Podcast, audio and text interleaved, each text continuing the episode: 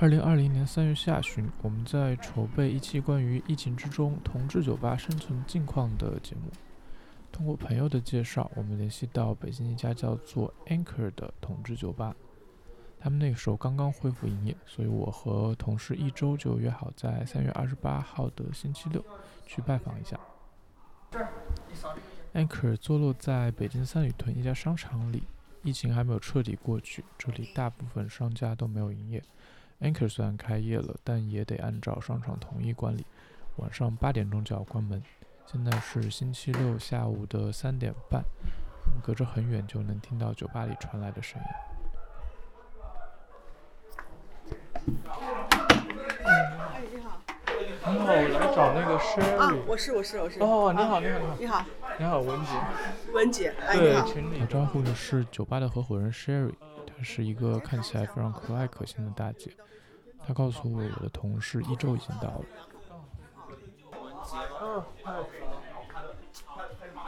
我这是第一次来 gay 吧，从来没去，我只我只知道目的地。他们这个就是都是老顾客，因为刚刚我们在来之前其实刚刚得知，因为疫情的影响，Anchor 决定关门了。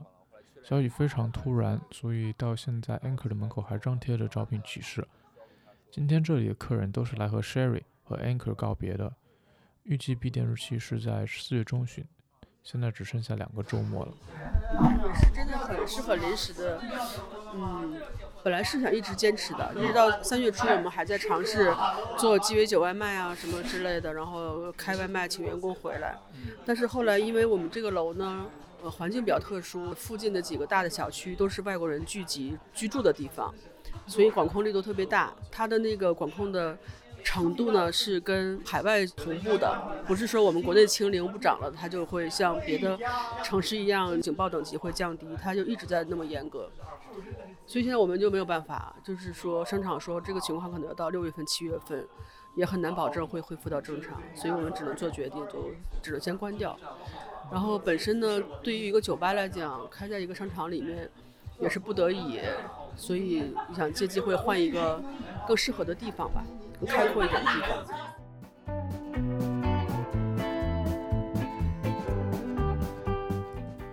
这里是无所不击，一档由一群关注性少数议题的伙伴发起的节目。我是本期主播文杰。我们在同志酒吧 Anchor 关门前的最后日子，讲一讲这里的故事。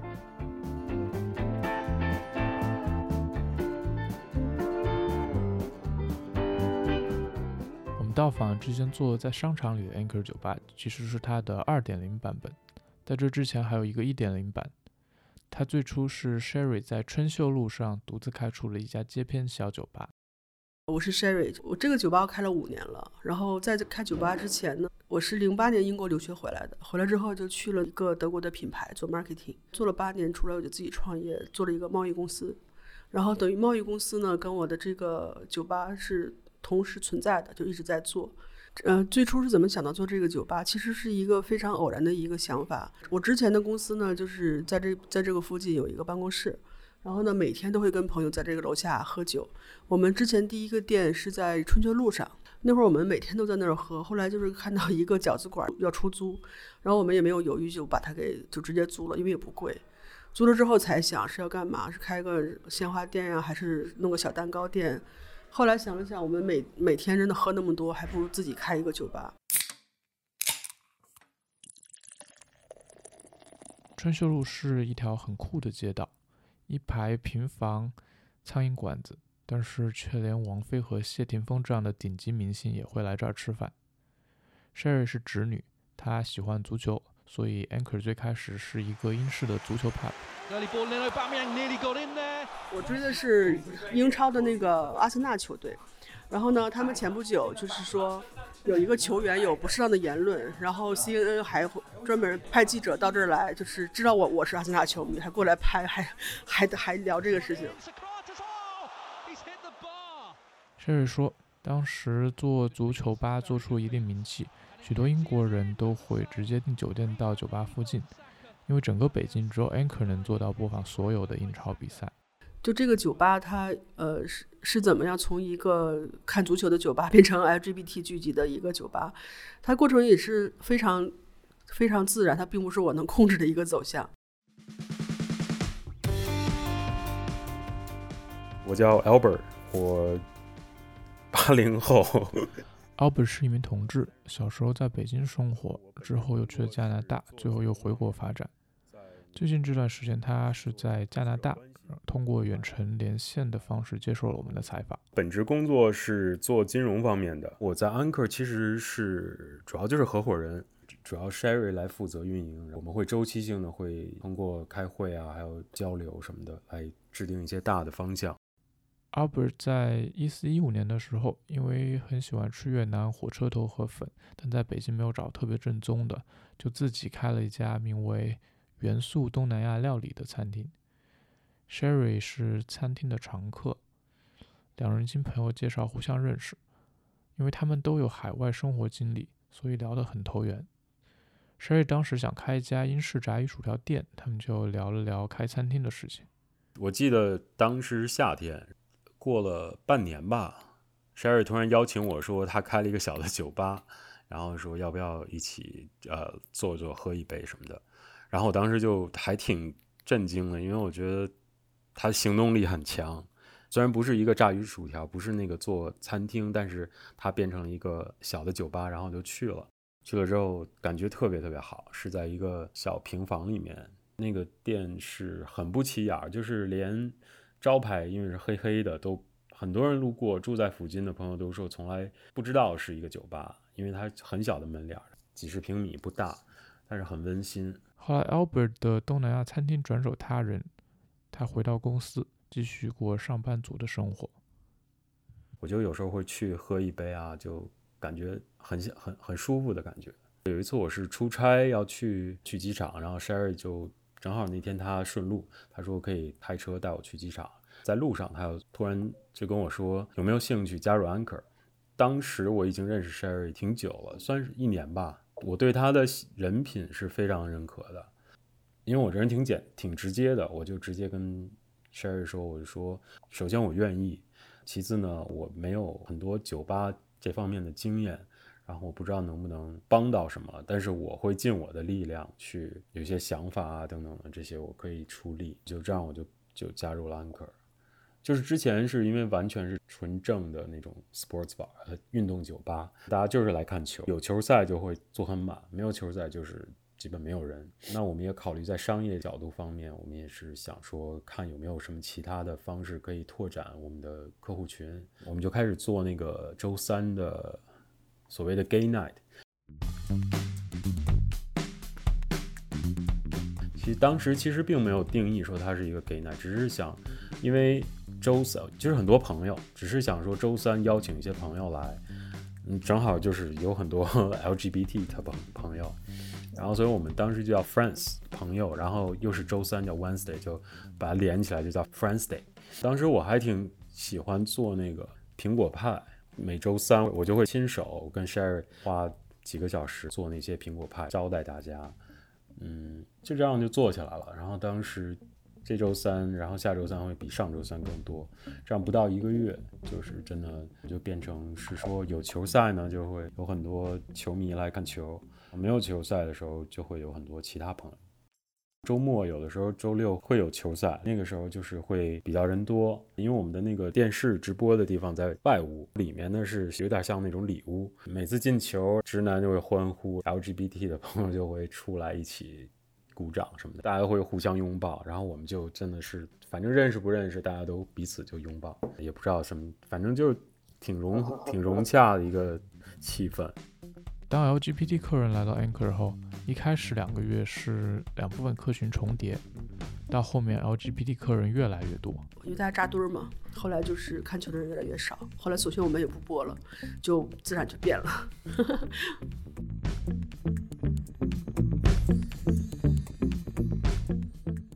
酒吧跟 LGBT 客群就是发生了结合之后，就是它会变得更更好玩一些，更热闹一些。因为我觉得这个群体的朋友他们都都非常可爱，然后那个非常有一些特别的想法，特别是呃对新鲜事物的接受的程度，还有他们本身每个人我觉得都是呃充满就是奇思妙想，然后不愿意过平凡的生活。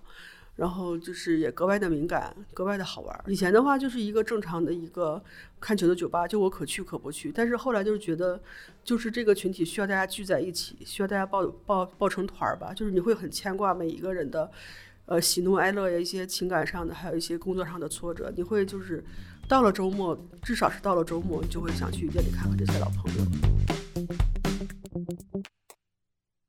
只一年多。真的挺顺的，朋友也越来越多，然后生意也挺好的。突然间就是要拆迁，一个月之内必须撤，也是挺命运，就是永远不让我们停下来。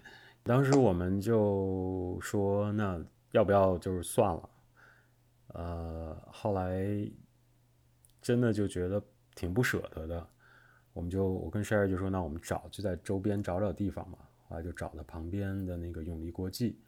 在一个商场里面，我当时的想法就觉得，在商场里面总不会拆了吧？然后我们就嘁哩喀喳的就马上这边拆迁，那边就是三个月。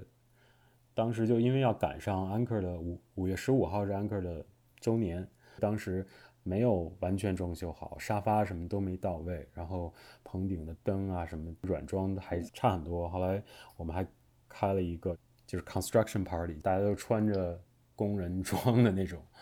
就是也也挺嗨的，因为都是朋友，大家也不会介意说这个酒吧怎么没有地方坐，或者这酒吧怎么样，因为大家都是很期待能够马上回来，这样我们那个 Anchor 二点零就诞生了。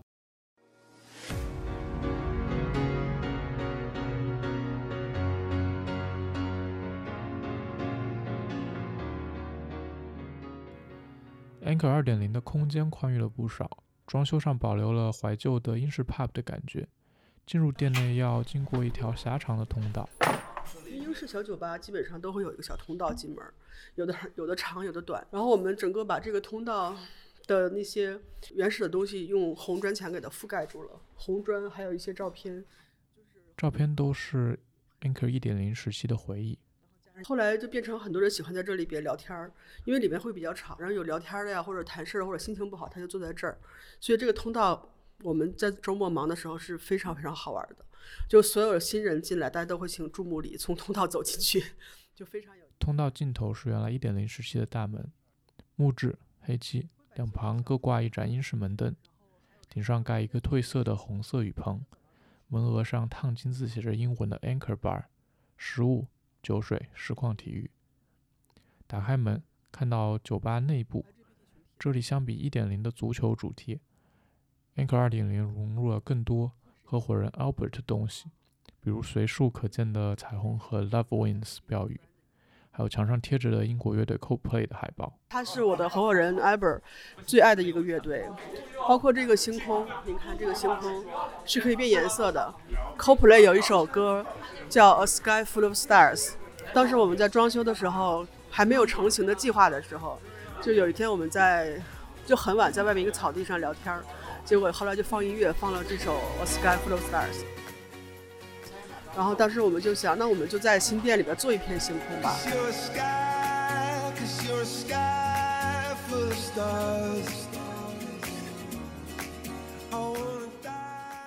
CoPlay 就是，我就非常个人的爱好了，就是喜欢他们，然后就会去听他们演唱会。Sherry 就很有心，他 Sherry 这个人就是真的是我的好朋友，他非常懂我，但是他又不太会说很多东西，他就他经常会惊奇我。我记得当时是我我不在北京有一段时间，然后回来之后就发现他收集了很多 CoPlay。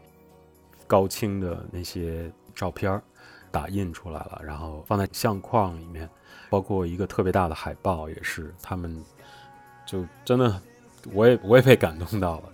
然后他就觉得二点零希望有我们，就是是我们的东西。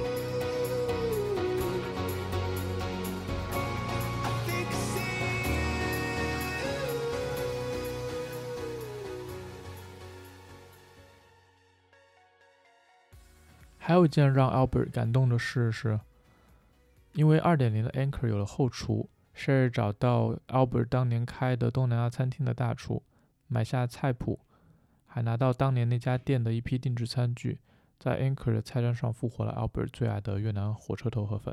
他做好了一碗河粉汤，然后就把这些就把这个餐具端上，就是盛着元素东南亚料理的这个把那个河粉端上来。我当时真的就真的快哭了，就是觉得哇，就就是那个梦又回来了，你知道吗？就没有没有死。不仅是 Albert Sherry 的用心，也受到客人的喜爱。他有一种。磁场就大家会很喜欢他，就觉得他很知心姐姐那种。就你跟他说，他会很认真的听，而且会就是会关心你。我记得那天我们去，然后采访，然后就不断的有那个有顾客过来跟 Sherry 打招呼。对对，Sherry Sherry 真的就是他去 dance 的时候，就是一进门从进场。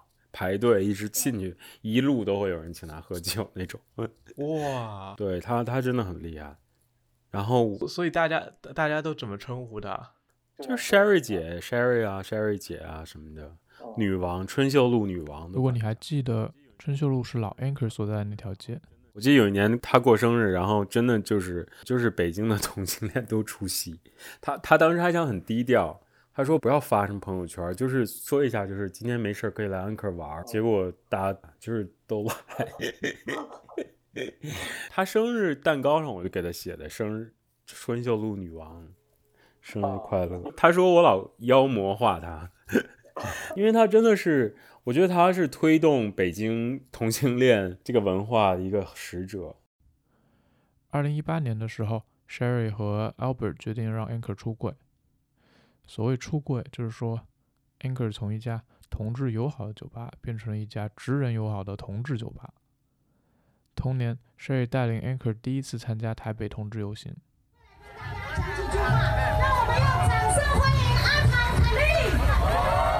呃，关关于安可就是每年都会去呃台北参加十月底的同志交大游行，这个已经变成我们的一个。渐渐的变成了一个传统，但是今年我不知道能不能再去了，因为没有电的话很难集结。每年十月份我们都会就是先在九月底或十月初搞一个大的 party，然后做那个集结征集啊，会发一些文化衫呀，一些这些东西，也会请 DJ 大家一起跳舞。然后每年在台北就会聚集很多很多人，就有有我们北京一起去的，还有各国去的，然后我们朋友也多，就都是 欢聚一堂在那边。然后本身大家就是走在一起，就穿着我们的文化衫，然后大家一起举着那个大大的彩虹旗，就就会真觉得很骄傲、很开心。然后你会看到不同的群体，然后以不同的形式来表达支持。有一年是跟 Grand 合作的，我们还一起出了一个花车。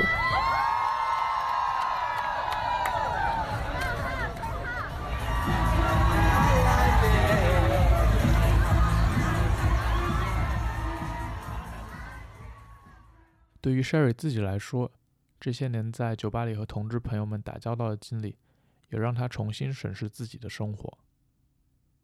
我最大的一个变化，真的，我就是从经营酒吧这五年以来，我减肥减了七十五斤。你可以看那个照片，看这个，对，那个是一店一点零的时候，对。这张照片挂在 Anchor 二点零入口通道的墙上，我们把它以及一些其他的照片放在了微信公众号上。如果感兴趣，可以搜索关注我们的公众号“无所不击”，查看这一期的文章推送。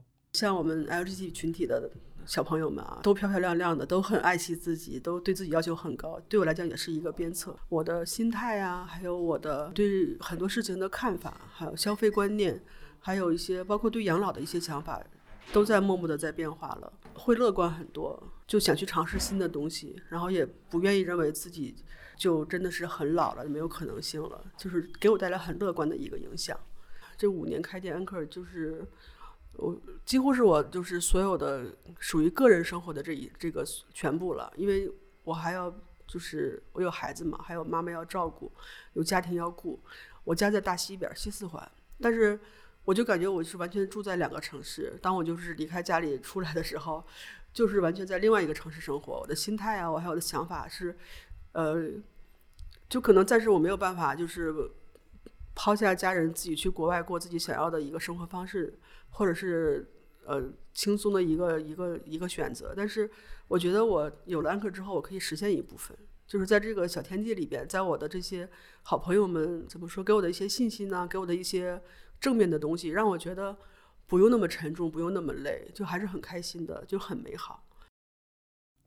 采访 Sherry 和 Albert 的过程中，他们都一直提到 Anchor 就是他们的家。他们希望能够有个地方让 LGBT 朋友们能够舒服自在的聊天。比如 Albert 说自己不喜欢别人叫自己老板，不太喜欢别人叫我老板。有时候朋友会来说：“哎，老板你也来了什么之类。”我就觉得一下就有点远，有距离了，你知道吗？就是我希望就来这儿，就包括很，因为我们服务员会有很多兼职的，然后有的时候真的服务员不认识我，就会来，就是你就是你。你车不能停在这儿，这是老板停的车。然后我说我跟老板，我跟老板很熟，没关系。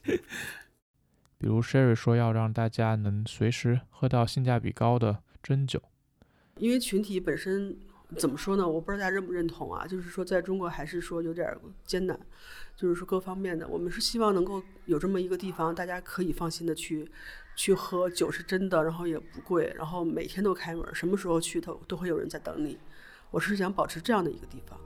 今年还是因为疫情，第一次春节期间没有开门。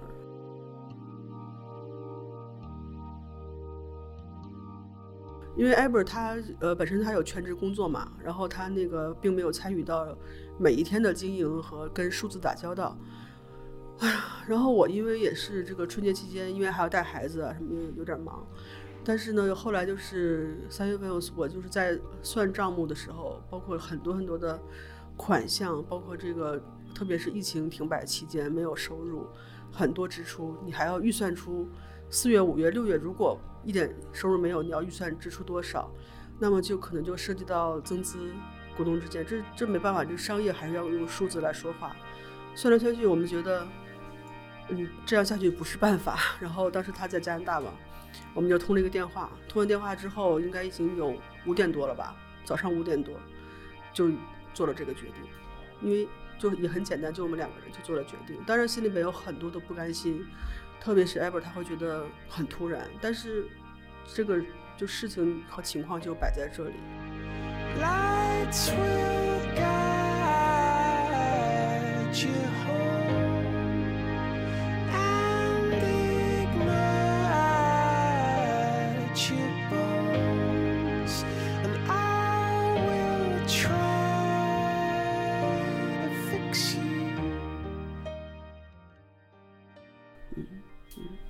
现在是一个什么样的状态？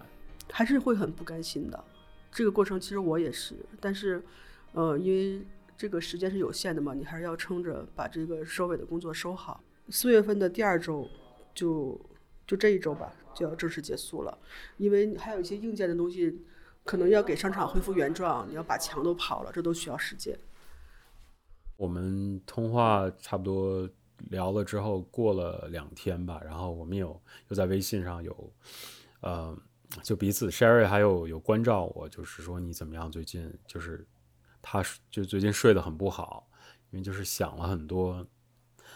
然后我就跟他就是非常诚恳的，就是聊聊了一下我的想法，因为我觉得没有我相相对来讲，我比 Sherry 可能会更乐观一点儿。Sherry 是比较敏感，他的性格就是很敏感、很体贴那种，所以他有些东西他可能不太愿意说，就是全部都说出来。但是我能感觉到，因为作为他好朋友这么多年了，也是合伙人，我就完全能感觉到他的压力之大，所以我就就是我们就是彼此都安慰吧，也也会就是想说，我跟他说了，我就说这是一个火苗，然后我是没有熄灭。然后他说他也没有，我说那我们就是用我们的方式吧。Sherry 也很辛苦的，因为我现在不在北京，然后他就是全全全的在做这些，所以我我我是真的很感动，很很感谢他。然后，但是我们真的是太好的朋友了，所以有些东西我也不不太会，就是跟他说就说谢谢你啊什么的。但是我觉得这事儿过了之后吧，回了北京之后，我们会好好的，嗯。坐下来再再再计划一下，讨论一下，看未来怎么说。就我跟 Sherry 之间已经不需要，就是还说谢谢你，不客气之类的话。我们到时候就是好好喝一顿呗，好好的喝喝醉了，我就让他大哭一场。我觉得 Sherry 是就需要，他压力真的很大，所以因为他家就是他也有小朋友也上在上学，然后所以就是最好的方式就是我觉得我们见面给彼此一个拥抱，然后就是一切都在不言中，尽在不言中。这是我们那个老店一点零关门的时候，嗯，我看一下啊。当时，当时的关门真的是正式的一个关门派对，但是二点零我们给他给不了。你看，当时这一点零，整条街上全都是我们的人，对，整条街站满了，然后店里边已经就进不去人了。在 Albert 描述里。一点零闭幕的时候，店里的屏幕上会循环播放着回顾照片，背景音乐是他最喜欢的 Coldplay。无论是 LGBT 朋友还是直男球迷都来了，把春秀路整个一边的人行道都占满了。但是现在二代人就很委屈，他 就只能这样默默的、偷偷摸摸的。很多朋友也都是冒着生命危险过来跟我们告别，因为因为那个人数限制，所以。大家真的还蛮迁就我们的，而且都给很大的鼓励，说希望能够继续开下去。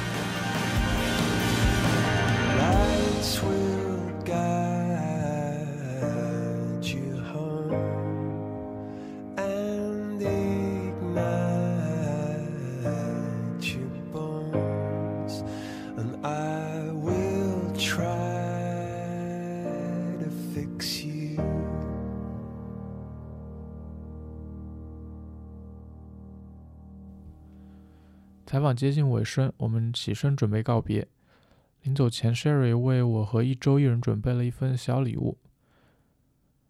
他说也不能算是礼物，一个红色的小信封，信封中央有一行小字：“Home is where the anchor drops。”打开信封，里面是一张做成美国运通黑卡样式的邀请函。Sherry 说，Anchor 一点零结束的时候，给朋友和顾客发了这张邀请函。希望他们来参加二点零的开幕 party，没想到现在又用上了。邀请函上印着 Anchor 的标志性绿墙印足画，画的上方写着 “This is not the end, just the beginning”。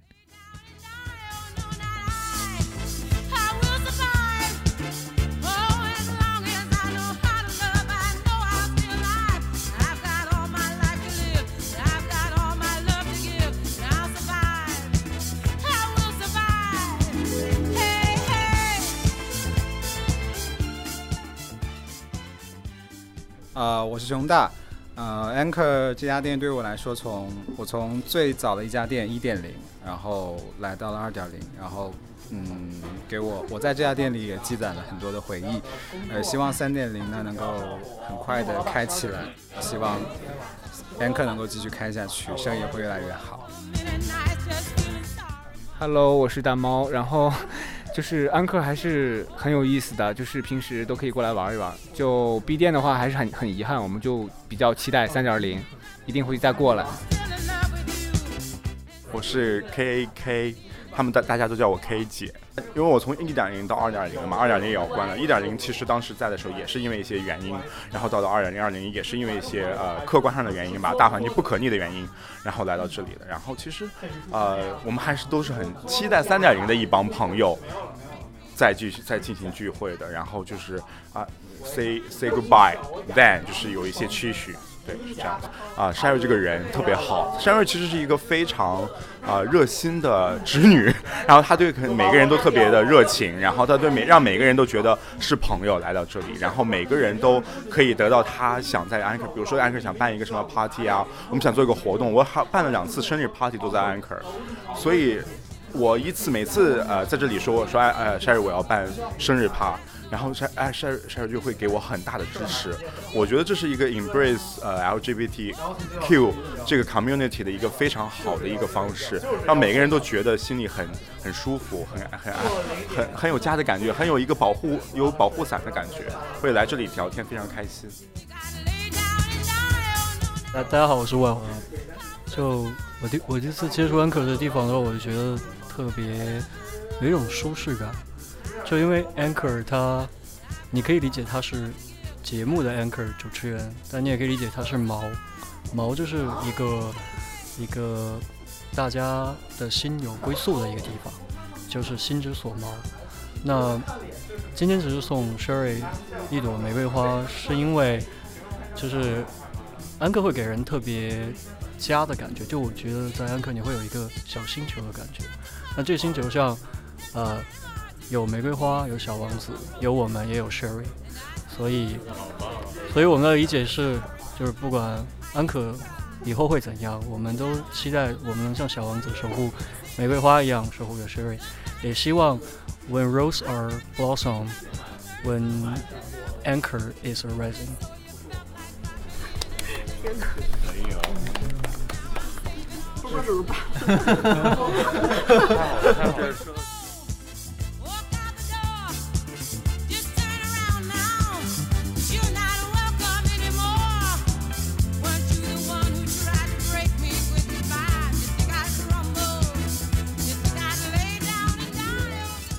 感谢收听无所不击。如果你喜欢这期节目，可以在小宇宙 APP、苹果播客、喜马拉雅、网易云音乐或其他泛用型播客客户端搜索“无所不击”订阅和收听。我们也会在微信公众号和微博上传与本期故事相关的照片，欢迎订阅和关注。